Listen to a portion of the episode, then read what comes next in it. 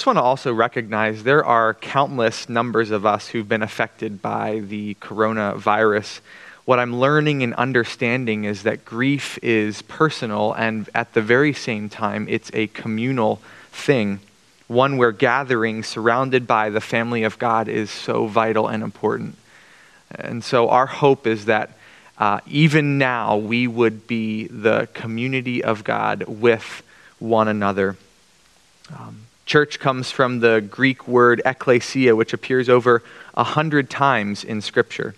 It's simply a gathering of those who are called out by Christ. We are made to be with, and I pray that you and I wouldn't wait for the chance to be with in a building. With must happen now. With must happen using whatever creative means we can. With, with must be because we've been called out by Christ to be a light to the nations. This is his chosen method in and through us. So creative thinkers out there, uh, maybe fervent prayer warriors or wealthy business owners, moms and dads who have new vision for their family and raising their kids with a different pace of life, skilled craftsmen and craftswomen, kid, kids who may be guilty of dreaming too big, or the physically unable. It's time to rise up and let's take our stand as a light in the darkness, not waiting for uh, the then, but be with each other now. That we can be with each other uh, there, not just here at the church. That we can be present, though in this time limited. M- maybe God would allow us to think outside of the box in these days, to grieve alongside of those who are grieving, and to be with those Uh, who we physically can't be with, but we can in spirit and in truth. We're continuing our communion service this morning with a perfect passage of Scripture. It's, it's simple, it's a timely message for us to apply now, and it's a foundational uh, passage for our, our study as we continue on spiritual warfare. Um, I'm reminded this morning as we approach God's Word uh, from uh, the, the writer David, who writes in Psalm one nineteen about his love of God's law and commands and statutes. And so I wanted to just read, before we even dive into Ephesians six, maybe that you and I would catch a fresh, new way of looking at God's scriptures. And here is what it says in uh, Psalm one nineteen, eighty-nine through ninety-five. Your word, Lord, is eternal. It stands firm in the heavens. Your faithfulness continues through all generations. You establish the earth, and it endures. Your laws endure to this day, for all things serve you. If your law had not been my delight, I would have perished in my affliction. I will never forget your precepts, for by them you have preserved my life. Save me, for I am yours. I have sought out your precepts. The wicked are waiting to destroy me, but I will ponder your statutes. Man, as we come to Ephesians chapter six, I think it is so important for us to, to develop and to gain an understanding and a love for the scriptures, as uh, David writes here in the book of Psalms. Now, let's dive in, uh, not to quickly change gears, but dive in right to Ephesians chapter six. So if you want to flip there in your Bibles, uh, I will have it here on the screen, but I'd encourage you, have a Bible, have a highlighter, maybe take some notes this morning. Uh, man, what a gift it is that we can be so keyed in even while we're at home uh, together. So Ephesians chapter six, here we go. Finally, be strong in the Lord and in his mighty power. Put on the full armor of God so that you can take your stand against the devil's schemes. For our struggle is not against flesh and blood, but against the rulers, against the authorities, against the powers of this dark world, and against the spiritual forces of evil in the heavenly realms. Therefore, put on the full armor of God so that when the day of evil comes, you may be able to stand your ground. And after you've done everything to stand, stand firm then, with the belt of truth buckled around your waist. Paul is writing here, we know, to the church in Ephesus, and we're at the end of his letter. He's been writing while imprisoned, but not the typical imprisonment that you might imagine in chains. He's actually uh, under house arrest, probably guarded by some Roman soldiers, And in his letter, he writes instructions for living as part of the church, and then goes on to write instructions for how to live in the Christian household.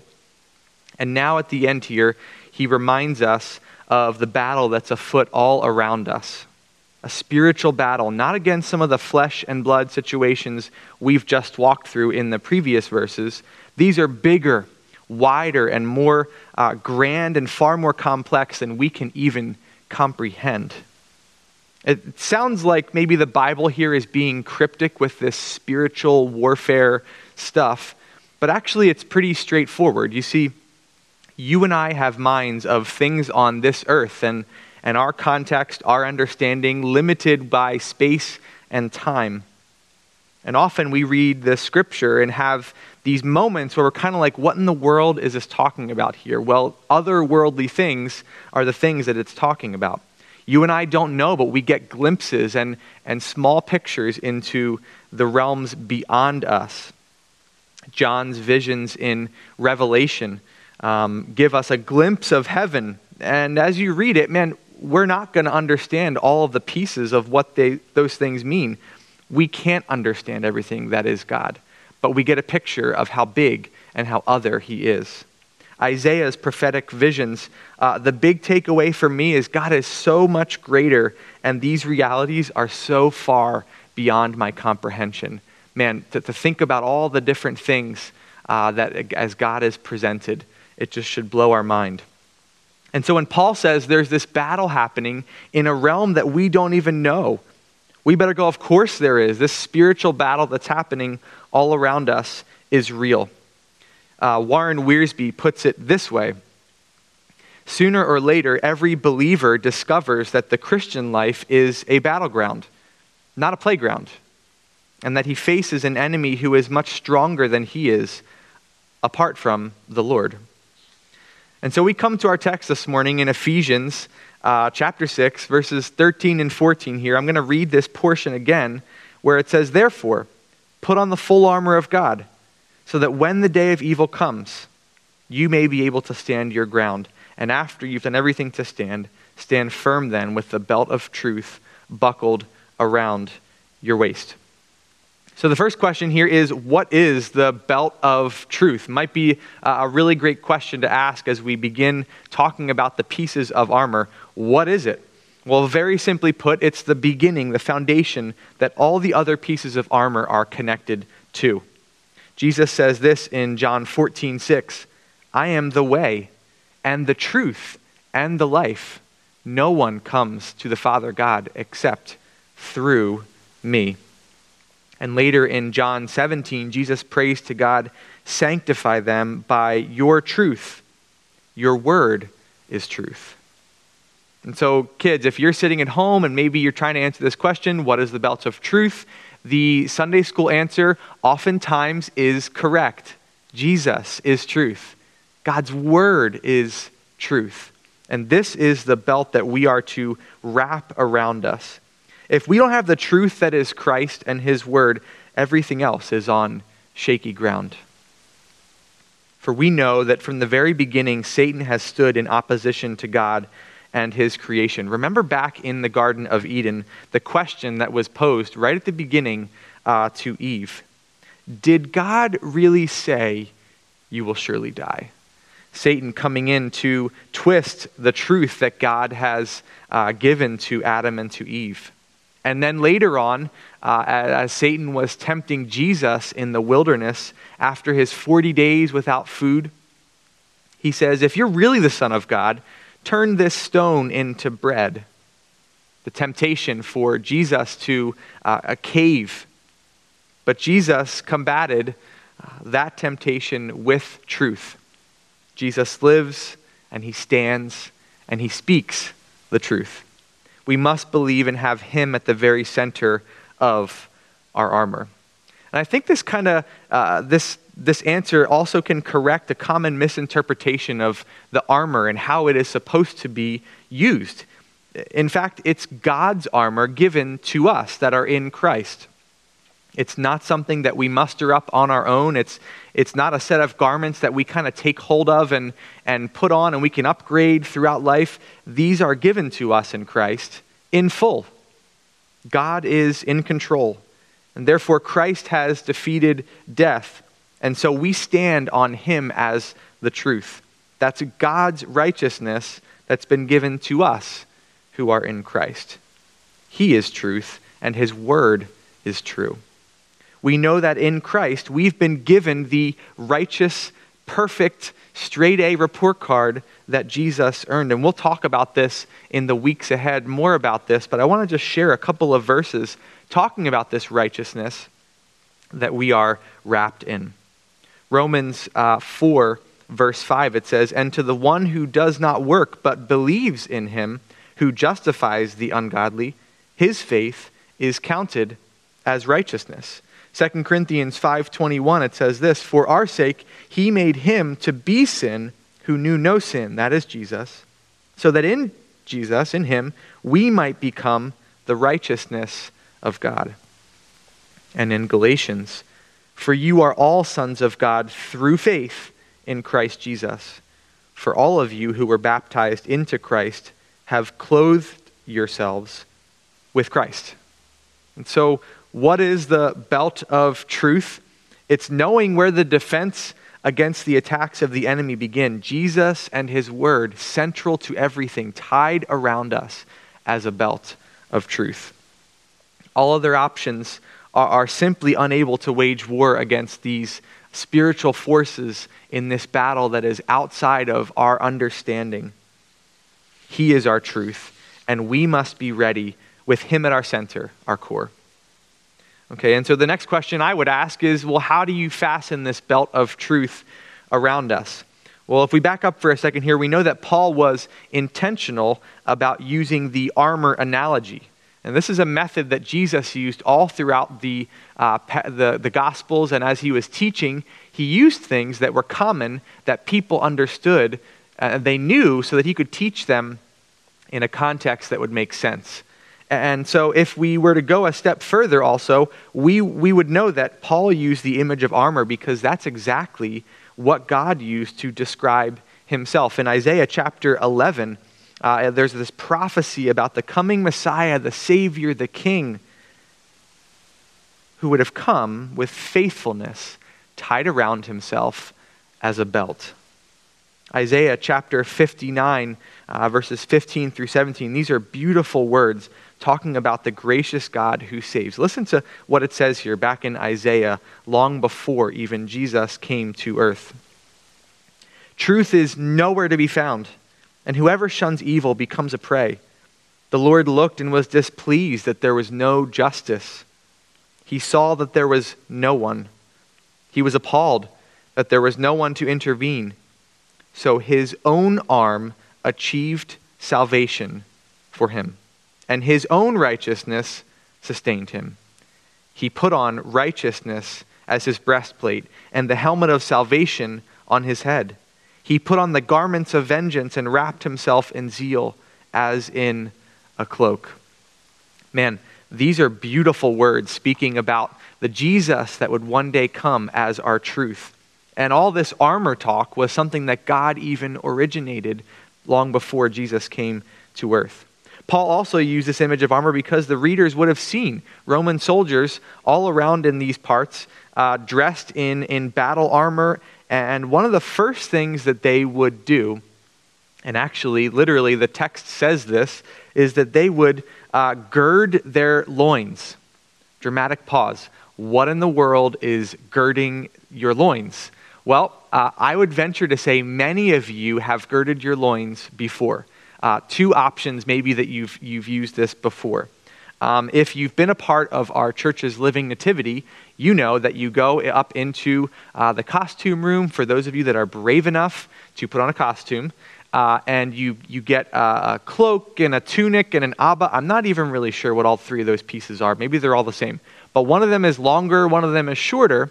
And what, what happens? You go out and you go into your scene, you're in character, you're excited, and then immediately you're like, man, I really got to go to the bathroom. Okay, well, you begin running because the, the groups are still coming all the way through. You got to make it back to your scene.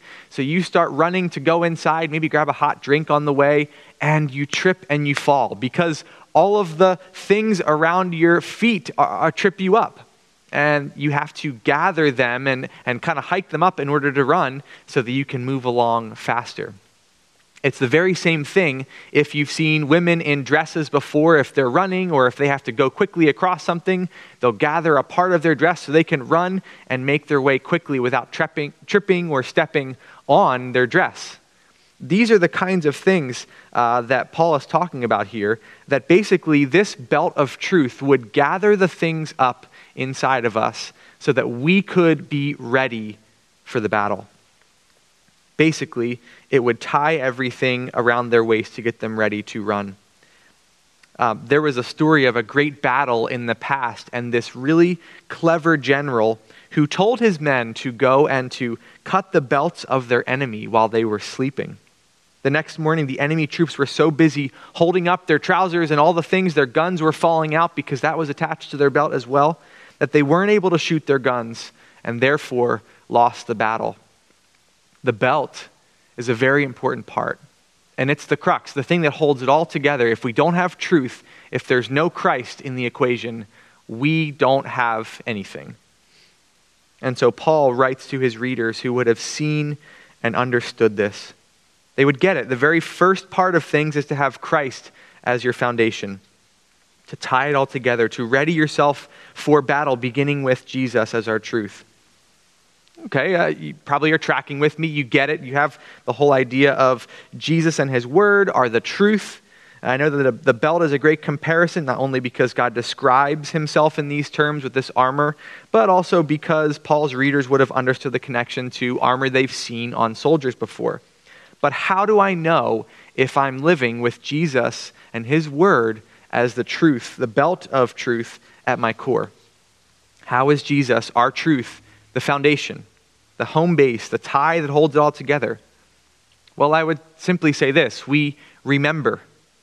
We surrender to that truth and to that Jesus. We make it our beginning of every decision all the time, our starting place. I believe in order to have the belt of truth firmly tied around your waist or to gird your loins is to give Jesus the final say. Jesus and his word are the final say in all that we do. You see, Jesus must call the shots. The Christian life has always been about dependence, not autonomy.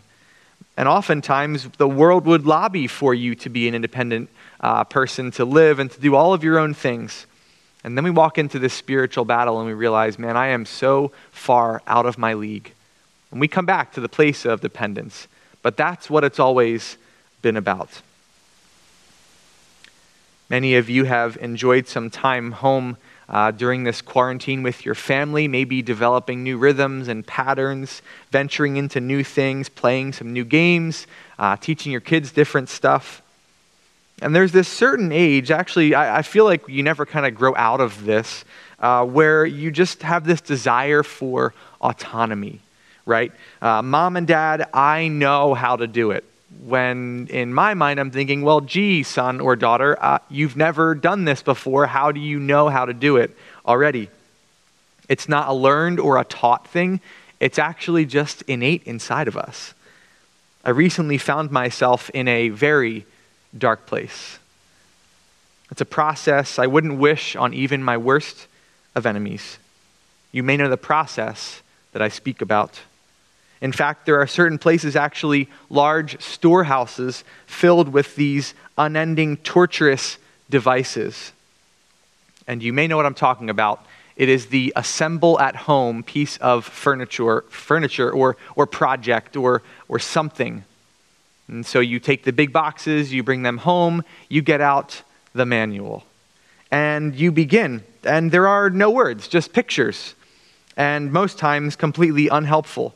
Now, if you've ever been to IKEA, you probably have seen something like this with this guy with a really pointy nose or pointy head, I'm not really sure. And he's doing all these things. There's X's, there's diagrams, and the whole thing makes a lot of no sense. Um, but as you continue along, you realize um, that Uh, you're unwrapping about fifteen thousand screws. There are washers, there are lock washers, there are cam locks, bolts, and yes, they even come with the tools needed to put all this together. The Allen wrench the size of your pinky. And so you begin. Step one, step two, step two A, step two B, and so on and so forth. And quickly this week, I hit my stride working through this. Thankfully, it was not one of those torturous IKEA put-together manuals. If someone had asked me at this time if I wanted to do this putting together of furniture creation full-time, I probably, in my poor, misguided, overconfident self, may have agreed to the challenge. Step three, step four. The paper is slowly moving farther and farther away out of sight, and I am moving into autonomous building. I know the plans. I know what's next, and I run ahead. And invariably, you know what happens. You come out of a very difficult number of steps with a door that swings the wrong direction and about twenty-seven additional parts that you have no idea, you can't even fathom where you would have put them into place. Man, you see, autonomy is not something that we learn. It's just innate inside of us. It's hardwired into who we are as people, broken, sinful. Following and allowing Jesus to be our belt of truth is, is like this. It's, it's like a salmon swimming in the wrong direction. What our body and our, our minds and our hearts want to do is not to surrender, it's to take control of our lives. It's backwards, it seems difficult, and it's the work of the Spirit of truth inside of us that makes it possible. Friends, this is the Christian life, this release. You see, when autonomy wins, here is how it plays out. I decide how I spend my money as the chief financial officer of my life. I determine how to raise my children as king of my kingdom. I call the shots for my career decisions. I choose the person I want to date or to marry. I satisfy my needs with what I want as my personal concierge. I do what I want, when I want, and go ahead and try to stop me. This is the goal of the enemy. The spiritual battle is to continue removing the guiding truth in our life. Keep your desires at the center of your life. This is the twisting of truth. And so we come to the God who says, I am truth, my word is truth, and we find that if we allowed him to be our belt of truth and the Lord of my life, here's what it may look like. Man, all my resources are his. God, how can we as a family, how can I as an individual honor you with the money you've entrusted to me? God, you've given me these children. You've blessed me with them. How might we honor you as a family in raising them? God, my ability, my skill, my makeup, they're from you. You've given me these gifts. How can I honor you in my workplace? God, while you've given me preferences and tastes, I want you to call the shots in my relationships, not simply my passions and my desires.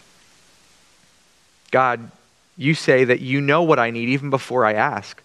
I will trust you to provide, to satisfy, and to uphold me. God, what do you want? Where will you lead me? I am listening. This is a life wrapped in truth. I want to wrap things up this morning with just a few key application questions. Uh, as we think about keeping Jesus as the center of our lives, the truth, and these are some good questions that we ought to ask in order to know that we are keeping him as the center. The first one is this: does it honor Christ as Lord? In First Peter three fifteen, it says, revere Christ in your hearts as Lord. The second question would be this: does what I'm about to do, does all this that I'm about here help me flee from temptation and from sin? Second Timothy two twenty-two says, flee the evil desires of our youth, the lusts and the passions that guide us. The third question would be this: is this drawing me to love and worship Jesus more? Philippians four eight, we're reminded that whatever is true, whatever is right, if it's pure and lovely, excellent and praiseworthy, think about these things. The fourth question would be this: will others love and praise Christ more through what I say and what I do? Matthew five sixteen says, "Let your light shine before men, so that they may see your good works and praise and glorify your Father who is in heaven." Question five, am I leaning on my own understanding? I had a, a recent decision that I was making, and I was talking with my father-in-law, and um, I got to the end of kind of where I had, you know, reasoned and thought all these things, and he gently said to me, as only Ralph can do, and he said, "That would all be really true and great if you were leaning on your own understanding." And man, that was a like a shot to my gut that I just thought, man, I've I've taken this with my own brain and my own understanding as far as I can. But now, Christ, what do you want for me, for my family? These are questions, I believe, that can help us stay on the path of keeping Christ central in our lives. For those that are in Christ, the armor is given to us in full, and it's Christ and his truth. So we're going to continue our time this morning with uh, what a, a, a beautiful opportunity um, to take communion together. And, and the church has always been about doing this, gathering together. But as you know, we are not together, we're separated, we're apart. And so we want to join around Christ this morning. As you're watching, we hope you'll engage uh, with members of your family in taking communion this morning. I want to read uh, in Matthew chapter twenty-six, verses twenty-six through twenty-eight.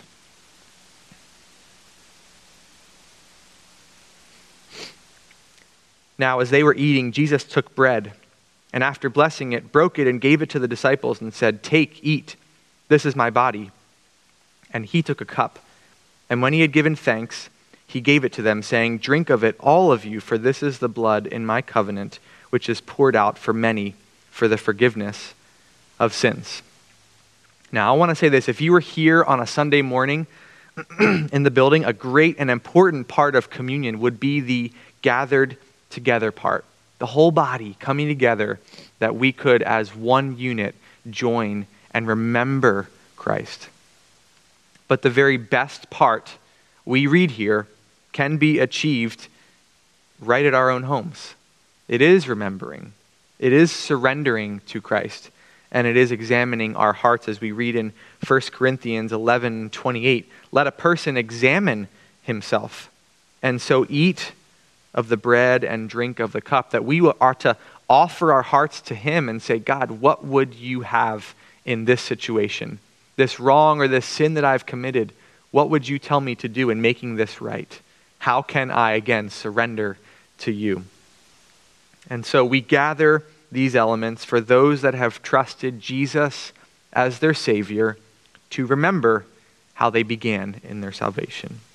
So let's take a minute to examine or investigate, surrender again our hearts to the Lord. And I just want to say this. This is a really special time because we've been around our families a lot these days, and maybe a, a real special moment could even be that the uh, time of examining our hearts could practically end in the repair of, of a relationship sitting far apart on the couch. It could be uh, the forgiveness asked for to the children that you've sinned against, or children to your parents. It could even be a pause button and a FaceTime call to someone that you've wronged in the past. And we have the opportunity. Let's use it in a really special way to examine our hearts. So we'll do that now together.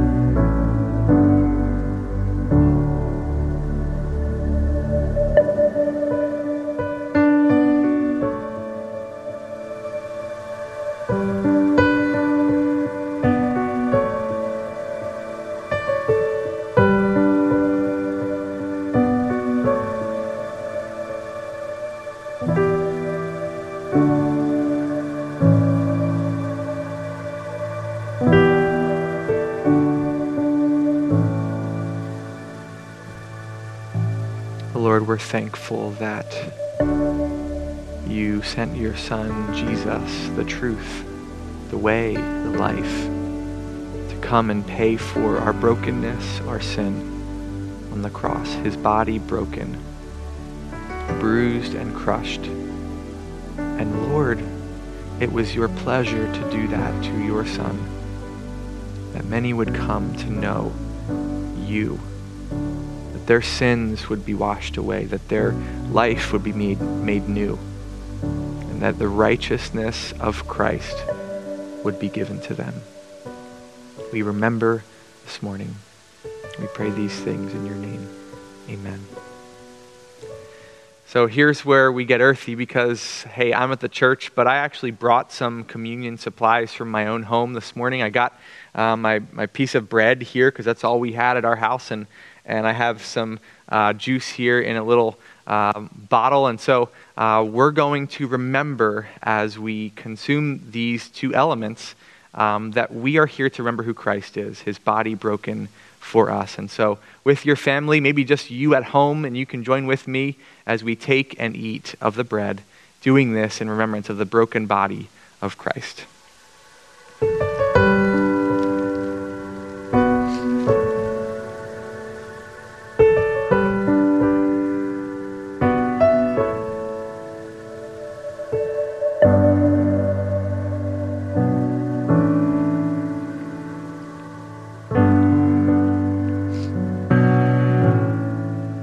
Says, and he took the cup. When he had given thanks, he gave it to them, saying, "Drink of it, all of you, for this is my blood of the covenant, which is poured out for many for the forgiveness of sins."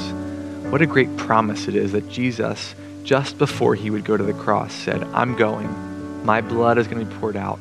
And every time you eat and drink, do this, remembering the beauty and the joy that comes because of my sacrifice for you, my love for you." God, we're so thankful that uh, we can gather in this non-traditional way, Lord, joining our hearts around a truth that is uh, to remember, to, to hold high your grace and your love. It means so much, Lord, that we can even uh, take this cup and drink in remembrance of your shed blood on the cross. We pray these things in your name. Amen. So go ahead and drink of the cup, remembering Christ's blood poured out for you.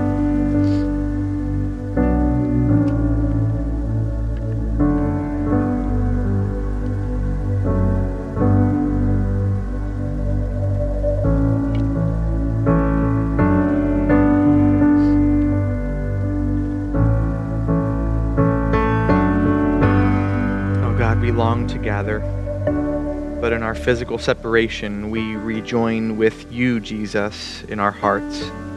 We gather as we are able virtually and ask you continue to teach us appropriate ways to engage, to be with. Thank you, Lord, for the opportunity to remember your broken body and your shed blood as families, as individuals, maybe even sharing that um, just in spirit, with knowing that many others are even watching online and gathering around the remembered Christ this morning. Thank you for this truth, this promise. We love you, Lord, and we pray these things in your name. Amen. Have a great week.